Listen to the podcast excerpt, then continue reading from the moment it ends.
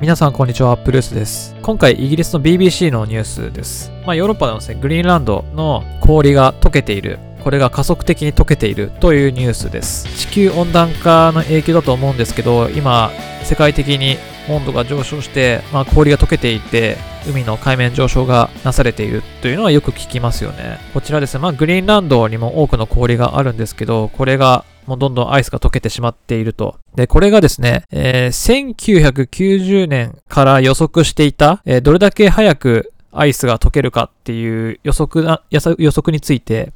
これが今現時点で溶けてるアイスの量がですね、まあ、その予測していた当初のななばいの速度で溶けているらしいです。で、こちらまあ国際チームがですね、あの、ずっと観測し続けていたところでは、やはりグリーンランドの海面上昇がですね、まあ世界的に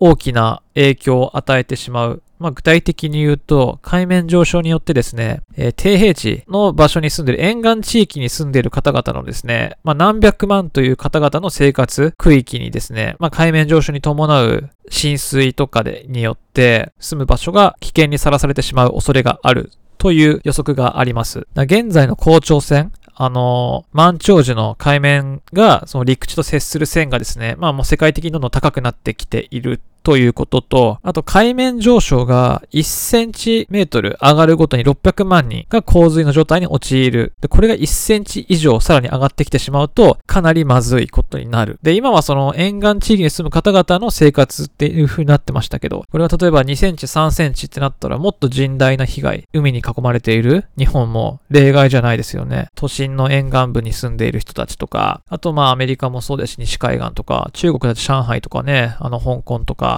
台湾、韓国。まあ、あらゆる場所がもう海と接して、だいたい沿岸部に都市は集中しているんですけど、これがだいたいね、あの、氷が溶けたことによって、海面が上昇してしまって、人々の住み、住む場所がどんどん奪われてしまうっていうのは、非常にまずいことでですね。それで、あの、まあ、ちょっと話それるんですけど、その、永久凍土、ロシアの永久凍土から、子犬昔、その、まあ、ロシアのそこの場所に住んでいた子犬が、子犬が凍ったまま見つかったっていうニュースがありまして、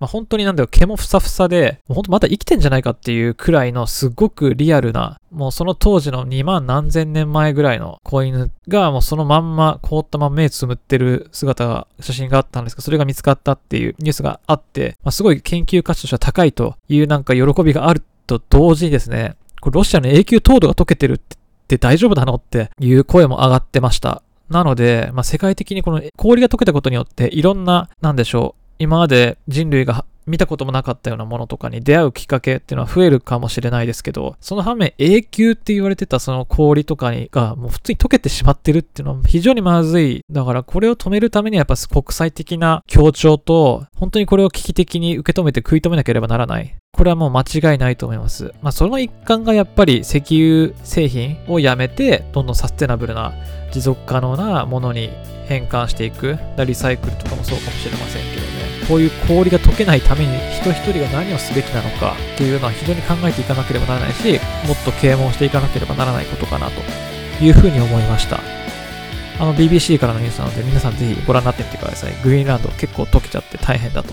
いうふうなニュースです。プルースでした。